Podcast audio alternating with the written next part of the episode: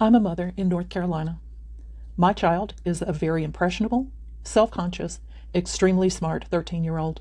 He does well in school, has no depression, and no visible body dysphoria. He has a couple of close friends, all boys. And then, born of a month long quarantine loneliness fueled binge on the internet, he got the idea in his head that he is trans. His newfound identity did not merge from within, like you hear about on the news. Instead, he deduced that he was transgender from other kids and activists online. How do I know? Because that's what he told me. Desperate for answers to that age old teenage question, why am I different? He turned to Google, and lo and behold, the internet was all too happy to provide easy answers. He was told that his feelings of awkwardness and discomfort with his changing body and his sense of differentness could only mean one thing he was trans.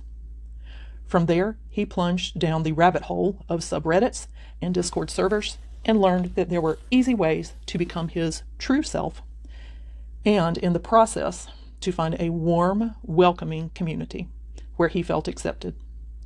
For a lonely kid during the pandemic, the appeal was obvious.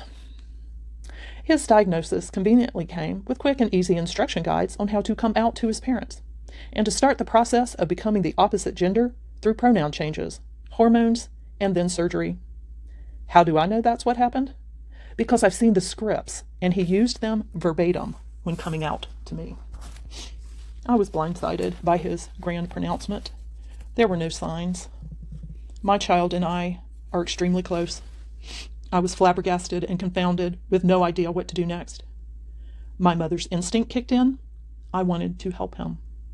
So I did the natural thing. I reached out to professionals that I thought were experts in these matters because I love my kid and I wanted to do what's best for him. Here's what I found the medical community has adopted what's known as the affirmative model. This basically says that since there's no way to test whether someone is transgender, the best thing to do is just take someone's word for it. You know how doctors roll their eyes when you tell them what's wrong with you because you read it on WebMD. Well, affirmative care is exactly the opposite. Patients come to doctors or therapists with their internet self diagnosis of gender dysphoria, unlike any other condition where doctors would listen, but then decide for themselves. With gender identity, the doctor says, okay, yep, gender dysphoria, because you say so. Once that label is applied, what follows logically is discussion of all the possible medical treatment paths, hormones, and then later, possibly surgery. Practitioners, ask yourselves is sending my child on a path to lifelong medical care without vetting really the best and only option here? Would it have been at least worth a try to do this the old fashioned way? Our current system does not know how to distinguish the kids whose lives might really be improved by medical treatment from the kids who will not benefit and who will, in fact, be worse off for it. My son is not sick or suffering. He doesn't need medical treatment. He doesn't need mental health care. But he's being pushed toward all this anyway by virtue of his internet medical research. Doctors and therapists just agree and move on, and everyone is somehow okay with this. I've now found other parents of kids like mine. There are hundreds of us, probably many thousands actually.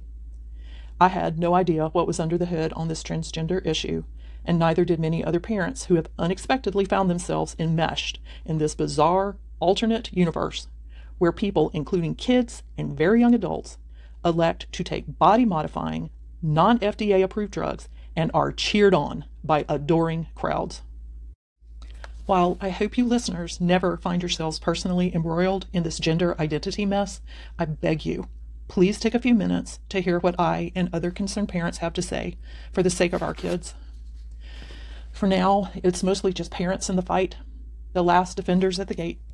We will fight with all of our being to protect our children while we wait for the rest of the world to come to our aid. We hope reinforcements arrive soon.